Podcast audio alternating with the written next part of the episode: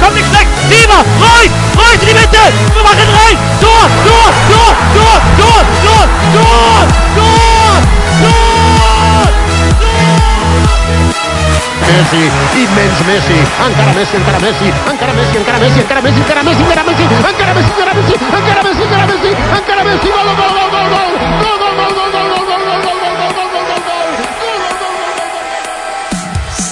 همه به فوتبال کست این هفته خوش اومدید. این 63 سومین قسمت فوتبال کسته که در خدمتتون هستیم. من رضا هستم با بابک و شایان. براتون این هفته برنامه داریم. برنامه های ما رو هر دوشنبه شب می‌تونید از صفحه فیسبوکی ما facebook.com slash footballcast گوش بدید. ما توی SoundCloud هم صفحه داریم.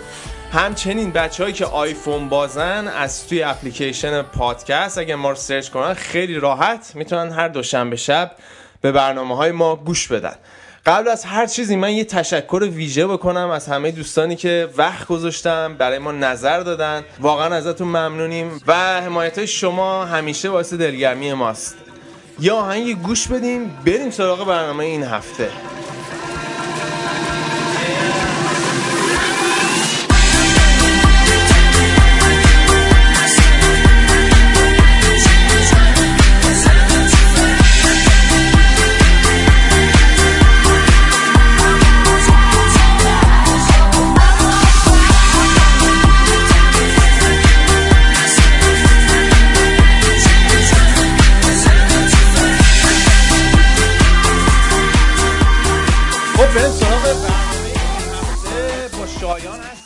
سلام. سلام خدمت همگی. بابک هم مثل همیشه با همونه ولی بابک تو خیابون سرما هم مثل که خورده صداش داغونه. بابک نمی‌ذارم از دست زیر دستم در بری. آره دیگه وسط خیابونا منو پیدا کردی.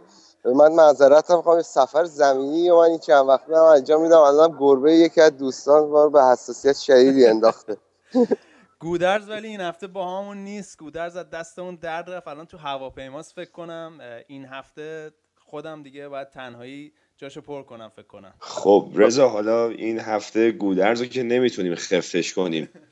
این هفته چه خبر بود تو انگلیس؟ توی انگلیس؟ آقا این هفته چه بازیایی انجام شد؟ مخصوصا تیمای کوچیکتر که ترکوندن و کلی گل قشنگ داشتیم. من میگم بازی کیوپیا رو وستبروم براتون شروع کنم که وستبروم دو هیچ جلو بود ولی چارلی آستین اسمشو شنیدین یا نه؟ الان مهاجم شاخ انگلیسه. هتریک همین یارو که سر 25 سال یهو رو اومده یهویی همچین. آره این اصلا خیلی عجیبه. تا حالا توی لیگ برتر بازی نکرده بوده و فصل پیشم برای برنلی بازی می‌کرد. و تا سال 2009 2010 که اصلا فوتبال حرفه‌ای بازی نمی‌کرد. و الان اومده داره میتره کنه ها این بازی هم هتریک کرد و از اون مهاجمای موقعیت شناسه که یه لحظه ازش قافل بشی. پدرتو در میاره.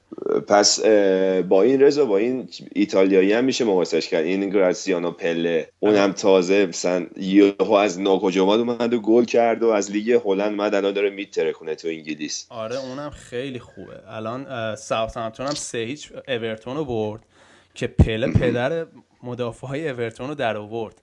و فیزیکش عالیه به نظر من. خیلی خوبه. آره خیلی خوششله به نظر من. تو گذشته در حقش خود اچاف شده بود توسط مربیای ایتالیایی. آره دقیقا. این بازی هم اورتون من نمی‌دونم مدافعاشون چشون شده این فصل که کلا خیلی بد بازی می‌کنن و این پلم از اول تا آخر بازی بولیشون کرد. خیلی خوب بود به نظر من.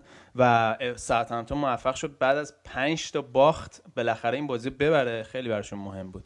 و به دوباره برگشت آره. به اون کورس رده سومی دیگه با منچستر و اینا. آره الان برگشته و البته بازی سختی در پیش داره. با چلسی هم باید بازی کنه. ولی آقا Man City Man City بدون مهاجم رفت جلوی کریستال پالاس. سه تا مهاجماشون رو نداشتن. آگوئرو نبود ژکو نبود و یووتیچ هم نداشتن تو این بازی ولی دیوید سیلوا و میلنر رو گذاشته بود اون جلو و خیلی خوب بازی کردن.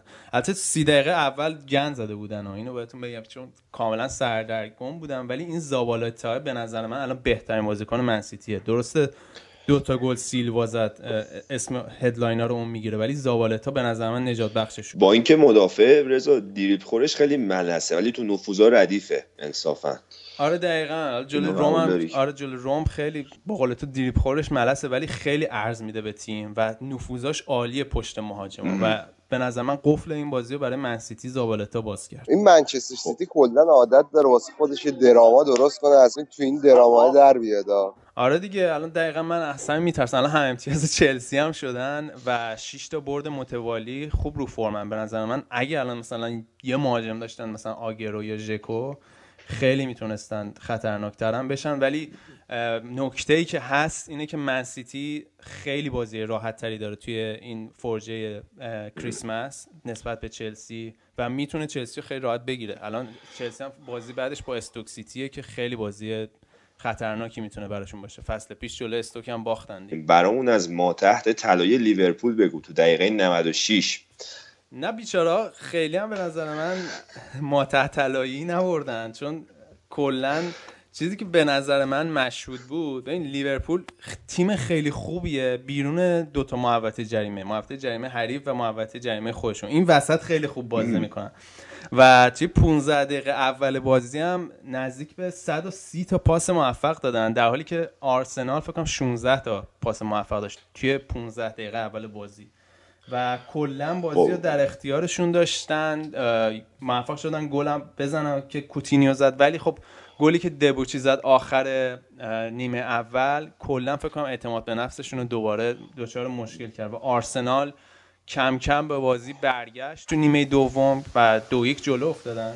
و نکته جالب این که آرسنال کلا 36 درصد مالکیت توپو داشت توی این بازی و کمترین میزان مالکیت توپ آرسنال بود از سال 2003 و با اینکه لیورپول یه اخراجی داد بورینی اخراج شد خیلی احمقانه.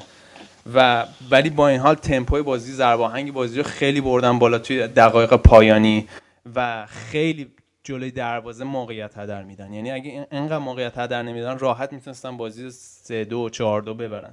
ولی مشکل لیورپول همونجوری که جلوی بازی با منچستر هم دیدیم که خیلی موقعیت هدر میدن. اسکرتل که نمیم دیدین یا نه؟ سرش مصدوم شد 6 دقیقه به خاطر اون بازی متوقف شد. برای همین بازی 6 دقیقه وقت اضافه داشت. بعد از مرگ قشنگ برگشت اومد با اون سر مصدوم یه ضربه سر خیلی قشنگ زد و بازی دو دو در آورد برای لیورپول. ولی مشکل دوتا تیم هم آرسنال هم لیورپول اینه که اصلا نمی‌تونن رو ضربات ایستگاهی دفاع کنن. و گلای این بازی هم دیدیم که اکثرا از رو ضربات ایستگاهی به دست اومد مخصوصا آرسنال که معلوم نیست داره man marking می‌کنه zone marking می‌کنه. اسکرتل کاملا آزاد بود روی گل دوم. و یه ضربه سر خیلی خوب زد. کلا رضا ونگر از قدیم این مشکل رو داشته که هیچ وقت نمی‌تونست بر اساس حریف مقابلش تیمش رو بچینه. یعنی همیشه سیستم خودش و ایده خودش رو می‌خواد پیاده کنه. حالا دو حالت داره. یا زورش می‌رسه یا نمی‌رسه. هیچ وقت قابلیت این بازیخونی رو به نظر من نداشته که بخواد حریف مقابلش رو قفل کنه. دقیقا. این ایرادیه که به ونگر می‌گیرن که میگن یه پلن بی نداره بازیاش. و باز اگه حریف مقابل بازیشو بخونه خیلی خوب می‌تونه بازی ببنده. و الان هم اکثرا فهمیدن که با آرسنال این فصل روی ضربات ایستگاهی مشکل داره. و آرسنال اگه یه دونه مدافع نگیره این فصل خیلی به مشکل می‌خوره که الان من داشتم مصاحبه ونگر میخوندم مثل اینکه حتما می‌خواد توی فصل نقل و انتقالات توی ژانویه یه دونه مدافع بگیرن. چون این مرتساکره بد جا میموند جلوی استرلینگ. یه چند جا بدجور دیدید بهش البته شانس هم آوردن بعد چند سال این آرسنالی ها بالاخره به بایرن نخوردن. یه چیزی دارم از خوشحالی این هفته آره من من حالا فکر می‌کنم آرسنال این فصل اروپا خیلی بهتر باید نتیجه بگیره. چون کلا قوای تهاجمیشون خیلی خوبه و توی فوتبال اروپا اونقدر به اندازه لیگ انگلیس خط میانیت درگیر نمیشه به اصطلاح میگن bully نمیشه. و برای همینه که توی مرحله گروهی انقدر خوب نتیجه گرفتن جلوی گالاتاسرای یا دورتموند. و من فکر می‌کنم این فصل اروپا می‌تونن یه کاری بکنن. البته این قوای تهاجمی که گفتی ما بعد الکسیس سانچز بشنویمش یا کلا خط حمله آرسنال؟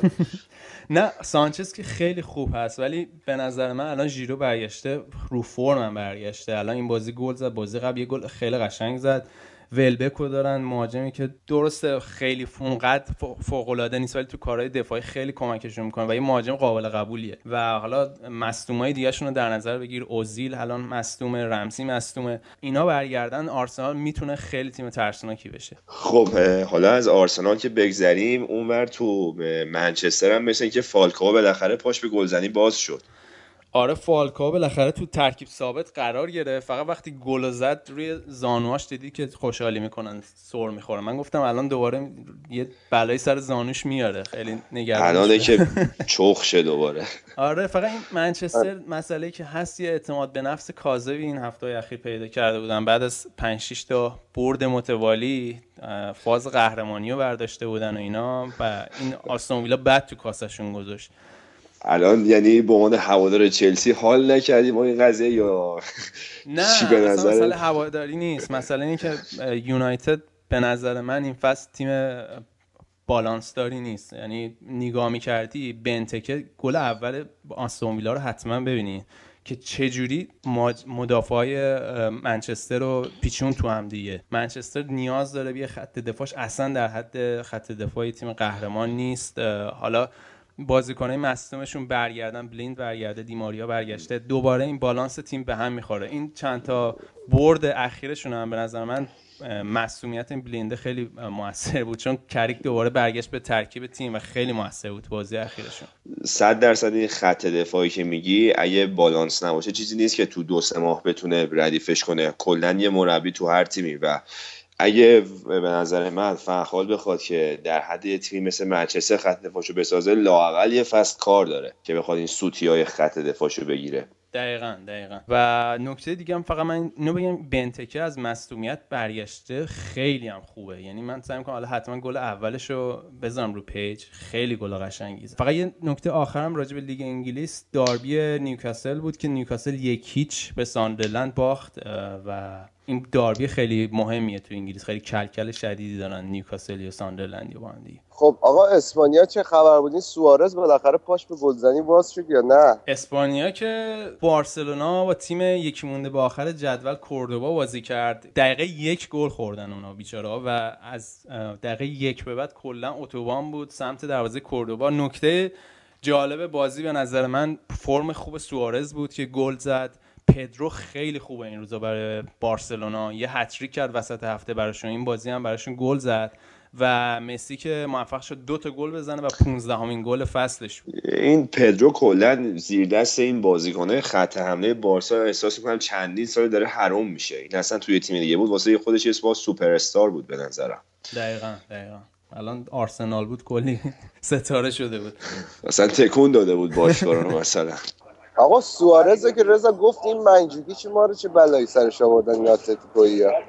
منجوکیچ رو بلایی سرش در نیوردن ولی سیمونه فکر کنم با شلاق افتاده به جونش. یعنی بد داره ازش بازی می‌گیره و خیلی سخت کوشه این مش یعنی typical بازیکن دیگو سیمئونه است که از بازیکناش 120 درصد بازدهی می‌خواد و اینا کاری که کردن توی فصل نقل و انتقالات وقتی دیگو کاستا رو از دست دادن کورتوا رو از دست دادن فیلیپه لوئیز سه تا ستاره تیم رو از دست دادن و همین که الان نگاه می‌کنید جز سه تا هستن هنوز مثلا سیمونه خیلی کار بزرگی کرده. کلا سیمونه به نظرم به سبک مربیای وطنی با فوش خارمادر به تیمش انگیزه فکر می‌کنم. اینجوری که اینا تو زمین میدوان بعیده که خیلی مثلا صحبت که بهشون رد و بدل میشه عادی و روتین باشه. آره ببین من خیلی داشتم یه مقاله می‌خوام که چقدر سبک مربیگریش شبیه مارچلو بیلسا سیمونه. بیزای بازیکن‌ها رو می‌کشه ازشون بازی می‌گیره. مثلا تو نگاه کن کوکه مثلا یه بازیکن کاملا معمولی بود. اصلا هیچ ازش نشنیده بود. یا مثلا راول گارسیا بازیکنایی بودن که زیر نظر سیمونه الان ستاره شدن. و خریدای تابستونش می‌خواستم اینو بگم که اینا بعد از قهرمانی یه مومنتومی داشتن یه لحظه خوبی داشتن که بعد نگهش میداشتن.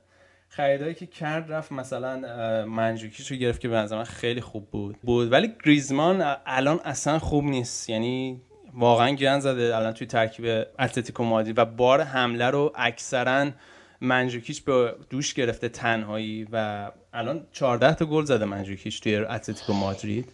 حالا قبل از این بازی با اتلتیکو بیلبائو که الان هم دو یک جلو و الان مسئله ای که اتلتیکو مادرید داره توی فاز حملشه به نظر من. سیمونه باید توی فصل نقل و انتقالات دنبال یه مهاجم بگرده. برای همینه که انقدر شایعه برگشتن فرناندو تورس به اتلتیکو مادرید زیاد شده. یه نکته عجیبی که راجع به این خریدای سیمونه هست حالا عزیز منی که طرفدار سری آ هم میگم. این آلسیو چرچی بود که فصل پیش تورینو رو انگشت این و ایموبیله میچرخید. آره. این پاس گل می‌داد ایموبیله گل می‌زد. ولی من ندیدم تو اتلتیکو یه دفعه بهش فیکس بازی بده. اصلا بازیش نمیده تقریبا. و خیلی هم رک تو مصاحبهاش اعلام کرده که آره این وضعیت به این صورته و چرچی می‌تونه تیمو ترک کنه تو نیم فصل. این به نظرم نشون میده که سیمونه هر بازیکنی با هر سبک و سیاقی واقعا به سیستم کارش نمی‌خوره. یعنی یه بازیکن صرفا خوش تکنیک باشه یا بازی ساز باشه دلیل نمیشه که تو ترکیب سیمونه بتونه جا پیدا کنه. دقیقا فکر کنم هر مربی همینطوری باشه. الان یه مهاجم داره خریده یه مهاجم آرژانتینی. فکر نکنم کسی اسمش رو شنیده باشه به اسم کوررا. 19 سالشه. و برای تیم سن لورنزو بازی می‌کرد. این اومدن ازش تست پزشکی گرفتن اول فصل. فقط بیچاره یه قده داشت تو قلبش. برای همین مجبور شدن عمل کنن و اینا. و خ... الان آماده است که بازی کنه. فقط مشکلشون اینه که سه تا بازیکن سهمیه اروپاشون پر شده. و این خیلی شبیه آگروه اگه بازیشو نگاه بکنیم بهش میگن آگرو دوم. هم از لحاظ فیزیکی و هم از لحاظ جوری که توپو هم می‌کنه دریپلایی که می‌زنه و نوید یه مهاجم خیلی خوب برای اتلتیکو مادرید تو سالهای آینده میده. البته خیلی جای پیشرفت داره. مثلا یا الان دفاعشون خوزه گیمنز که جلوی یوونتوس عالی بود. با دفاع 19 ساله که تو آینده خیلی ازش میشنویم. نظر من یکی از آینده دارترین مدافع های اروپا الان توی شش تا با بازی دیگو آره، آره. گودین یه زوج اوروگوئی ردیف رو تشکیل دادن دقیقا. اه، توی شش تا بازی اخیری که انجام داده بود فقط این خط دفاعشون یه گل خورده بود. اما جلوی بازی با ویارال میراندا که از مصدومیت برگشته بود دوباره گذاشت توی خط دفاع جای همین گیمنز روی اشتباه میراندا گل خوردن توی خونه. و هم بازی باختن. و این تصمیمایی که حالا دیگو سیمونه بعد بگیره بین میراندا و گیمنز که خیلی خوبه. رئال هم که به رکورد آسمیلان رسید با 18 قهرمانی بین المللی الان فقط پشت سر الاهلی مصره که اون فکر کنم 20 تا آورده. و آنجلوتی تو همین سال اول حضورش تو رئال 4 تا قهرمانی واسهشون آورد. آره دیگه ر- خیلی رکورد زدن. فکر کنم رکورد بیشترین گل زده توی یه فصل رو زدن. با 178 تا ایکر کاسیاس فکر کنم بیشترین جام رو به عنوان یه کاپیتان برده جامای معتبر و 8 تا 8 آره. تا جام به عنوان کاپیتان برده. دیگه چی؟ دیگه رکورد دیگه این از تونی کروس. فکر کنم تنها بازیکنیه که الان دو تا فصل متوالی موفق شد با یه تیم جام باشگاه جهان رو ببره. رونالدو رکوردی نزد احیانا؟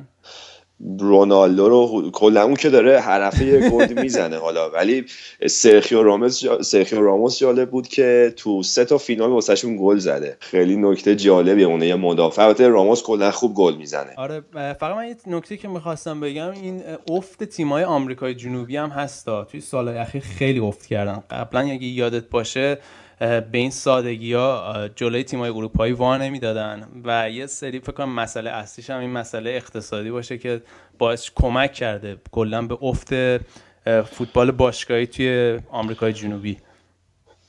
خب ببین می‌تونیم ما خیلی صفر و صدی بگیریم قضیه رو برگردیم به چهل سال قبل که پله کلا از تو آمریکای جنوبی در نیومد بیرون از تو برزیل اصلا نرفت اروپا.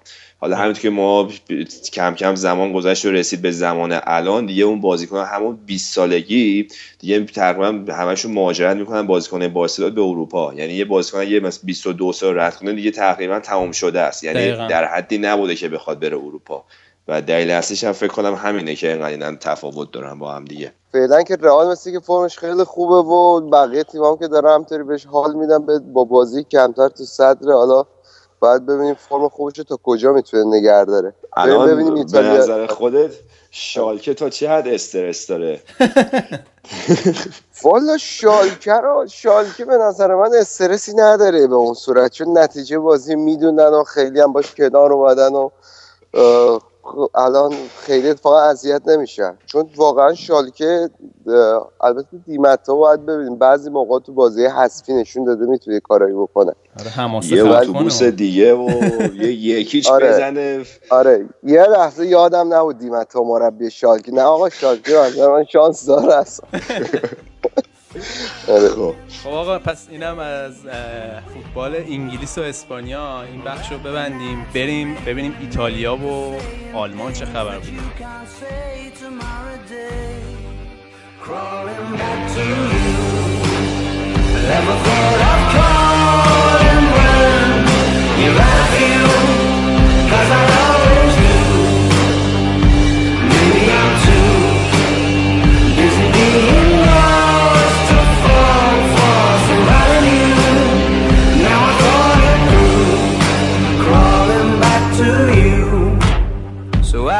got the goods?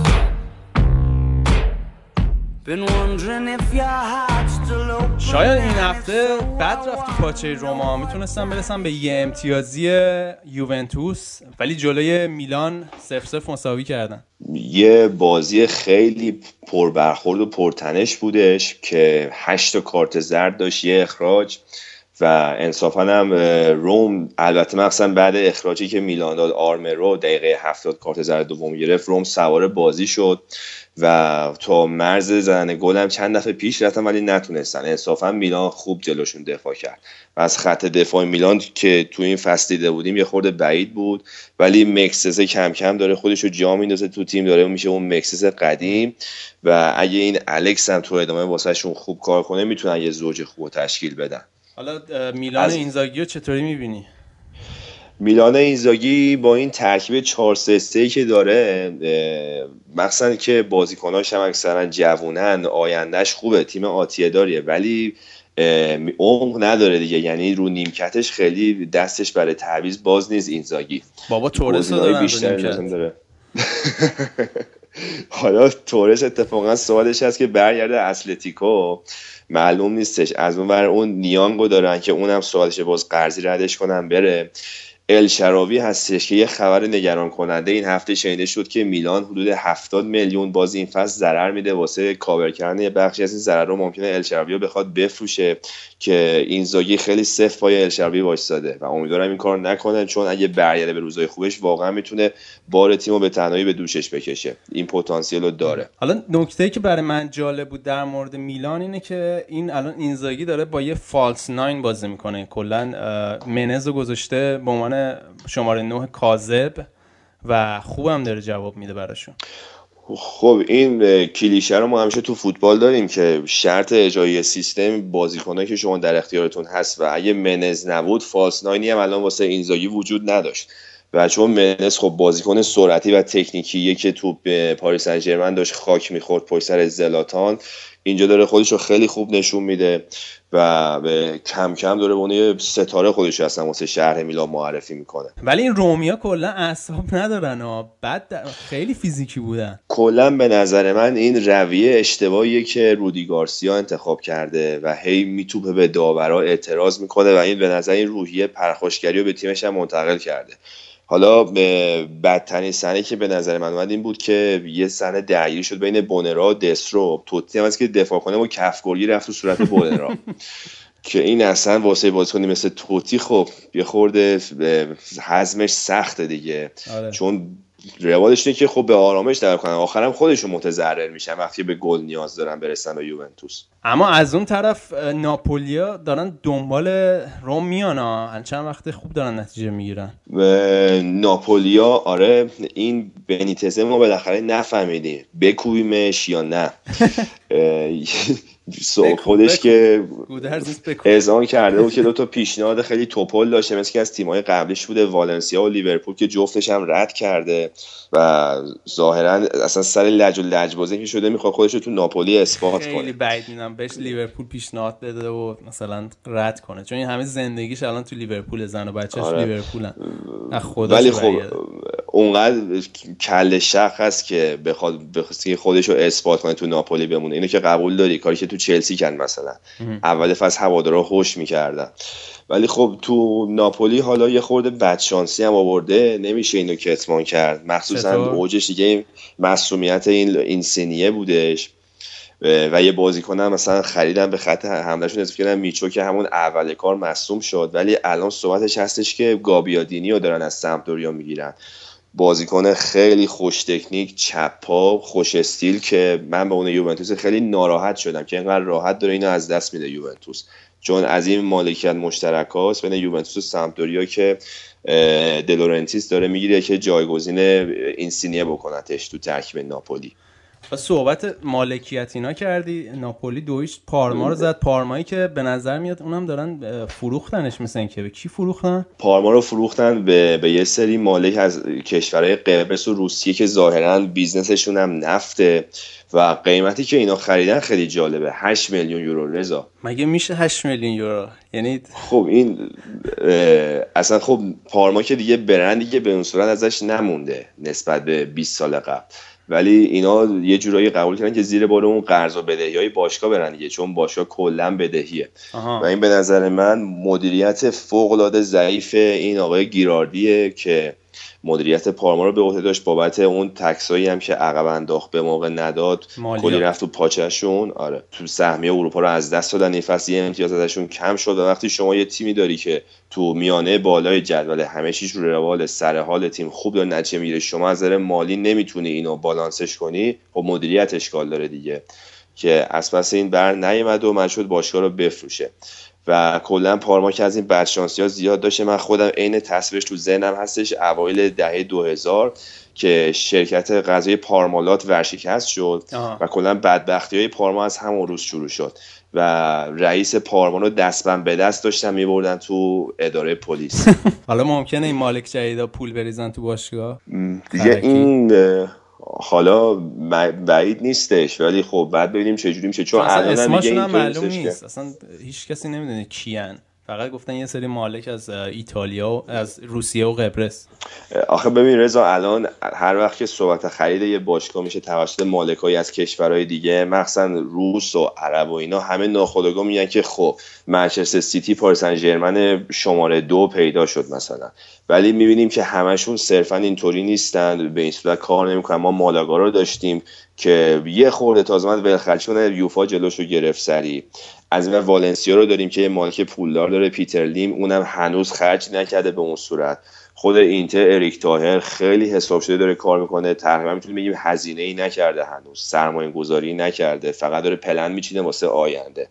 و این پارما حالا معلوم نیستش که اینا در چه حد بخوان واسه این باشگاه هزینه کنن و اصولا هدفشون از این باشگاهداری چیه؟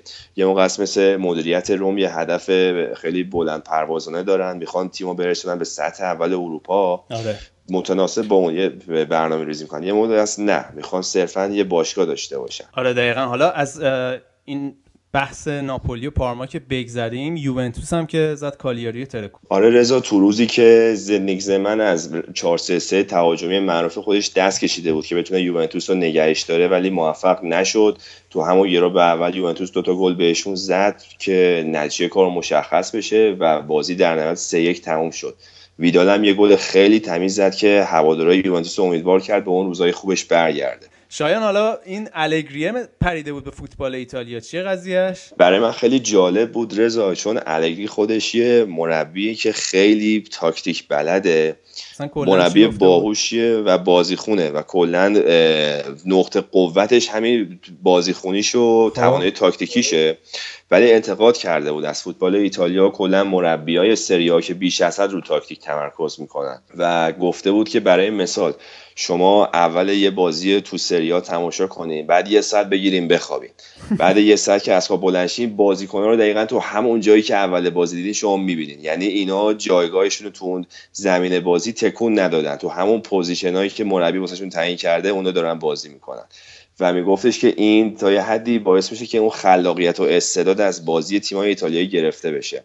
و باز حالا یه خورده که این بحث جلوتر رفته بود به این رسیده بودن که تو آکادمیای ایتالیا از همون اول به جای اینکه رو استعداد و تکنیک بازیکنان تمرکز کنن رو تاکتیک پذیریشون تمرکز می‌کنن. و این باعث که همون اول بازیکنان تکنیکی قربال بشن. خیلیشون نتونن تو سیستم فوتبال ایتالیا جا بیفتن آره نکته جالبی هم اشاره کرده. من یه جورایی حرفش رو قبول دارم. ولی ب- از اینکه بگذریم کنته یه درگیری مثل این پیدا کرده با یوونتوس سر بازیکن. داستان سر این بوده که تا ماه مارچ دیگه ما هیچ بازی بین المللی نداریم ظاهرا و کنته خواسته بود که تو اواخر ژانویه و اوایل فوریه یه حالت دور همیطور باشه بازیکنهای تیم ملی رو بکشونه به اردو خلاصه باشون یه چند جلسه تمرین داشته باشه. الگوش که بکنم این مسئله- کیروشه آره. آره اون که 50 روز لیگ ایران و برنامهش رو ردیف کرد و ولی خب اینجا کنته اصطلاحش این بود که من باید با بازیکنان مرتب در تماس باشم و این مسئله با اعتراض باشگاهی روبرو شد که تو اروپا بازی می‌کنن تو رأسشون یوونتوس. خیلی جالب بود که یوونتوس جلوی کنته وایساد و خیلی هم به مذاق کنته خوش نیامده این مسئله ظاهرا. که من خودم فکر می‌کنم که این مثلا صحبت یوونتوس منطقی تره و این شرایط کنته برای بقیه مربیا تو بقیه کشورام هستش. برای مثال یوآخیم لو هم همین داستانه داره تو آلمان دیگه. بعد با این شرایط بسازه بالاخره. بعد توی داربی الاغ‌های پرنده کیوو و هلاس ورونا. این قضیه الاغ‌های پرنده فکر کنم قبلا تو فوتبالکست گفته بودیم که یه زمانی کیوو انقدر ضعیف بوده که می‌گفتن هر وقت بتونه هلاس ورونا رو ببره الاغ‌ها به پرواز در میان. برای همین کیوو لقبش هست الاغ‌های پرنده تو این بازی هم موفق شدن هلاس ورونا رو شکست بدن تا دوباره الاغا به پرواز در بیان. و اولاغا اولاغی زدنش بود همچین تو دربی ورونا. اما جذاب ترین بازی این هفته شاید بتونیم بگیم اینتر لاتسیو بود. رضا که همین الان تموم شده دو دو. اول من دیدم لاتسیو دو گل جلو بود با اندرسون پدیده این فصل برزیلیشون که 21 سالشه. دو تا گل برای لاتسیو زد نیمه اول. تو جوزپه میاتسا از اینتر جلو افتادن ولی اینتر تو ادامه ظاهرا تونسته جبران کنه و کوواچیش براشون گل زده با پالاسیو. خب اینم از فوتبال ایتالیا. بریم سراغ بابک که کلا سکوت کرده. الان فکر کنم داشت غذا می‌خورد. بعد برای همین صحبت نکرد کلا الان توی صحبت ما تو ایتالیا. بابک جون صبح- غذاتون تموم شد؟ بله و اتفاقا اومدم رستوران ایتالیایی داشتم غذا میخوردم که خیلی اتفاق یه. جورایی همکاری باهاتون کرده باشم. خب افتخار میدین راجع به آلمان بریم صحبت کنیم ببینیم چه خبر بوده این هفته. خب رضا توی آلمان که خب طبق معمول الان بایرن چند, هفته وضعش خیلی خوبه. فاصلش هم زیاد کرده. به طرز وحشتناکی دورتموند بدبختیش ادامه پیدا کرده. خلاصه بخوام بگم ها و وولسبورگ هم خیلی خوب داره نتیجه می‌گیره این چند وقته. حالا بابک من ایسی همین اول بگم. گفتی بایرن و دورتموند این گواردیولا یه موقع ادای تنگا رو در میاره یه مسابقه‌ای می‌کنه آدم فقط می‌تونه لبخند بزنه بهش. چطور؟ این هفته برگشته بود گفته بود که آره حتی ما هم می‌تونیم وضعیت دورتموند رو پیدا کنیم. خب جواب ازش میاد که 100 درصد شما این وظیفه پیدا نمی‌کنید چون کسی زورش نمی‌رسه از شما بازیکن بخره تو آلمان. آقا بهتر از اینه که بیاد تیم حریف رو بخواد جنجال ایجاد کنه حالا اون حالا تو حاشیه‌ان و اینا حالا یه, هم- یه جورایی همدردی کرده به نظر من. خیلی هم حالا نمیشه بهش تنگ بازی گفت. احترام متقابل. من بیشتر خواسته زیرپوستی بره رو مخشون من فکر می‌کنم حالا آره. از اون ور. حالا نمی‌دونم دیگه. بابک حالا صحبتی که بود این لایی نویر بود که بعد از مثل که چندمین گلش بود این فصل. حالا یه لایی خورد همه فاز برداشتن که بهترین بازیکن جهان لایی خورده. این بنده خدا کلا تو این فصل چهار تا گل خورده توی 16 17 تا بازی که کرده واسه بایر به عنوان طرفدار من بوفون حالا می‌خوام بگم. من واقعا 20 سال بوفون رو می‌تونم بگم میپرستم. اینو بگم که نباید یه دروازه‌بان از اون سوتیاش قضاوت کرد. نوعی رو از اون سیوا شما باید نگاه کنی که چی کار است. حالا یه لایی خورد دلیل نمیشه که بخوای بگی این دروازه‌بانه قابلی نیست و شماره یک نیست و اینا. آره حالا خب همچین سوتی هم نبود. به نظر من دیدش مسدود شده بود برای همین لای خوردش. سرعت توپ هم بالا بود. و در نهایت بایر مونیخ موفق شد ماینس رو دو یک ببره و کلا به نظرم بوندسلیگا دیگه تمومه این فصل. یه جورایی. بریم یه ذره راجع به تیمای پایینتر صحبت کنیم وولفسبورگ صحبت کنیم. بابک می‌خواستی یه ذره برامون از ببین وولفسبورگ رضا ببین رضا این حرفا نزد خودتون شانس آوردید. داشت لیگ خودت هم اینطوری می‌شد. ولی واقعیتش اینه که الان بایرن خب خیلی فاصله زیاده دیگه تقریبا نمیشه. بخوایم با اون بالای جدول قهرمانی رو جذاب کنیم. ولی یه جنگ خیلی خوبی واسه رتبه های دو تا هفت هست اون بالای جدول که خیلی واسه خودش جالبه. و اینکه دورتموند حالا شما خودت چی فکر می‌کنی؟ فکر می‌کنی می‌تونه برگرده؟ من که بعید می‌دونم جلوی دوباره باختن و یورگن کلوب گفت مثل یه مشت احمق بودیم. دیگه من خیلی ناامیدم که دورتموند برگرده. خود یه شایعه بدی هم داره براشون میپیچه که رویس با رئال به توافق رسیده. حالا من نمی‌دونم صحبت برای ژانویه است یا جون تابستون بعدی. آره ببین من کلا به نظر من اتفاقی که اینجوری افتاده یورگن کلوب یه شانسی داره که ثابت کنه که چقدر مربی بزرگیه. تونسته بیاد این چقدر مثلا کرکتری مربی مثل فرگوسن داره که تونسته بیاد یه دوره تیم رو بگیره چند سال دستش به چند تا قهرمانی برسونه و بعدش بره وارد یه بحران بشه و مثل امثال فرگوسن بتونه تیم از بحران بکشه بیرون.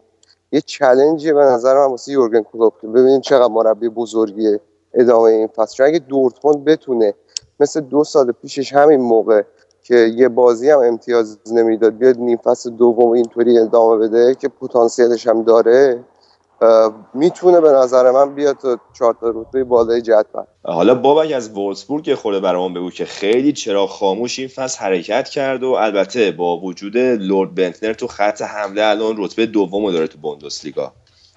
لورد بندر بنده خدا یه خود داره تازه رو هم میاد. یه خود اونم چند وقت پیش صحبت کردیم. خیلی دارم مسخرش می‌کنم. وولسبورگ یه تیمیه که بعد از بایرن خیلی ها میگن پولدارترین تیم بوندسلیگاست. یعنی اگه بخواد خرج کنه می‌تونه خرج کنه. ولی سیاستش این قرار ندادن. تو سالهای اخیر یه ذره سعی کردن که بیان تیم از یه تیم جوون ترکیب یه تیم جوون با یه تیم با تجربه بسازن. تو یه بازیکن می‌بینی مثل کوین دی بروینه که با 21 سال الان سلطان پاس گل لیگ آلمان واسه خودش به تنهایی و یه بازیکنی می‌بینی مثل ایویکا اولیش تو خط حمله که سی و چند سالشه ولی خب فرم خوبی داره. حالا بابک من یه شایعی داشتم می‌خونم که منسیتی خیلی علاقمند شده به کوین دی بروینه. خب خیلی پول باید واسش بدن چون سه چهار سال قرارداد داره. آره. یعنی اگر اگر حتی وولسبورگ این بازیکنم بفروشه سرمایه گذاری فوق العاده بوده به نظر من. یه چیزی هم که راجع به این وولسبورگ هست اینه که بنده خدا خیلی دوست دارن پول خرج کنن خرید گرون داشته باشن. ولی چون شاید برند خیلی دهن پر کنی ندارن بازیکنهای تاپ خیلی تمایلی ندارن بیان به وولسبورگ تا چه حد بابک فکر می‌کنی که این مسئله براشون هست؟ خب این مسئله خب قطعا واسهشون وجود داره ولی خب سابقه قهرمانی دارن تو بوندسلیگا تو این سالهای اخیر. و اگه بتونن برن فیلیکس لیگ- ماگات میگی دیگه. آره. ولی برن به Champions League داستان یه خورده عوض میشه دیگه. اگه بتونن برن خیلی از بازیکن‌ها ترجیح میدن واسه که Champions League بازی کنن برن. اونجا رو همین حساب تمرکزشون این بوده که اول برن چمپیونز لیگ بعد خرید بزرگ بکنن. به نظر من بیشتر. که یه جورایی هم داره جواب میده واسهشون. خیلی این چند ساله خیلی اقتصادی خرج کردن. یعنی دو سه ساله داره پشت سر هم وولسبورگ کم کم از رتبه هشت میاد رتبه هفت همینطوری و الان هم که اومده به نظر من یه جورایی یه تیمیه که میشه بهش گفتش که شانس اوله تو این که تو سه تا تیم پایین بایرن باشه. بین کل تیمای بوندسلیگا. حالا نظرتون راجع به بازی دورتموند و یوونتوس چیه؟ خیلی پیچیده باید باشه بازیش. نظر تو چیه شایان؟ والا از بابت یوونتوس که کلا شرایط تیم خیلی خوبه ولی اگه رو حساب گذشته بخوام حساب کنم تجربهمون تجربهمون خیلی خوب نیست. چون همیشه تو تیم تو لیگ خوب بوده تو اروپا هرس می‌داده طرفداراشو. از اون ور راجع به دورتموند نکته که هست اینه که چون تو لیگ خیلی وضعشون خرابه تو اروپا اینا بمب انرژی هن. انگیزن یعنی دیگه هرچی که اونجا کمبود داشتن می‌خوان که تو لیگ اروپا تو چمپیونز لیگ جبران کنن دیگه. واسه همینه که اصلا یه بازی راحت و ساده واسه یوونتوس نیست که حالا بگیم با تیم تای جدولی بوندسلیگا داره بازی می‌کنه. حالا بابک میخندیم دورتموند قهرمان شه فصل و سهمیه اروپا رو بگیرن ها. آره دیگه این یه راهیه که یه جورایی هم مجبور نشن بیان جزو چهارتای اول ولی تیم چهارم بهشون خوب خوش میده. آره. ولی با این حال من فکر کنم که واسه یوونتوس خیلی بتونن تیم خطرناکی باشن. تو اروپا نشون دادن تیم خوبی هن دورتموند. ولی باید ببینیم چی میشه دیگه. وایدن فده برمیگرده دروازه نمیاد. حالا سوال اینجاست که اگه یه تیم قهرمان چمپیونز لیگ بشه بره دست دو از تو لیگ خودش داستان چی میشه؟ میاد دیگه چمپیونز لیگ دیگه کاش نمیشه کرد. خب پس اینم برنامه این هفته بود. بچه ها دیگه صحبت کردیم دیگه نکته نمونده. چرا رضا؟ یه نکته خیلی جالب بود به روال برنامه هفته قبل اون که ما اون اثر معکوسمون رو داریم. گریزمنه ترکونده انگار واسه اتلتیکو. آره حالا من الان داشتم نگاه می‌کنم بازی اتلتیکو بیلبائو تموم شد. هتریک کرده. یعنی اصلا نذاشته به ضبط ما تموم بشه هتریک کرده. آره حالا چیزه می‌خوای اصلا همونجا رو حذفش کن قسمت اتلتیکو رو. نه دیگه دیره. هم برای اینکه ثابت کنیم اثرات فوتبال کست و بر بذاریم باشه. پس اینم برنامه این هفته بود دیگه. آقا یکی ببنده برنامه رو. بابک جان تو تو خیابونی ببند برنامه رو. آره بالا دیگه ما که رفتیم خواب زمستانی دیگه آلمان مدت تعطیل خواهد بود. یه مدت 20 روز 30 40 روزی حتی بعضی موقع تعطیله. ولی لیگ انگلیس این دو هفته رو فکر کنم بعد اسمش رو بذاریم شاید لیگ انگلیس نه؟ دیگه برنامه هفته بعد برنامه میشه فکر کنم انگلیسی بشه. آره دیگه رضا خب خلاصه هفته دیگه من و بابک بریم مرخصی خودتو گودرز دیگه حال کنین با با هم دیگه. خب من تا آخر برنامه صفحه فیسبوکمون هم یه بار دیگه بگم facebook.com slash یا خط مورب فوتبالکست توی SoundCloud می‌تونید ما رو پیدا کنید. توی iTunes توی اپلیکیشن پادکست می‌تونید subscribe کنید برنامه ما رو از اونجا گوش بدید و توی MediaFire هم که براتون می‌ذاریم می‌تونید اونجا هم دانلود کنید. و این بود برنامه این هفته فوتبالکست. معذرت خواهی دوباره می‌کنم. ببخشید اگه صدای جوری بد بود و نویز زیاد بود این هفته. امیدواریم هفته بعد من بود. آره دیگه خودشم گفت. امیدواریم هفته بعد بتونیم با یک کیفیت بهتری برگردیم. تا برنامه بعد فعلا خدا خداحافظ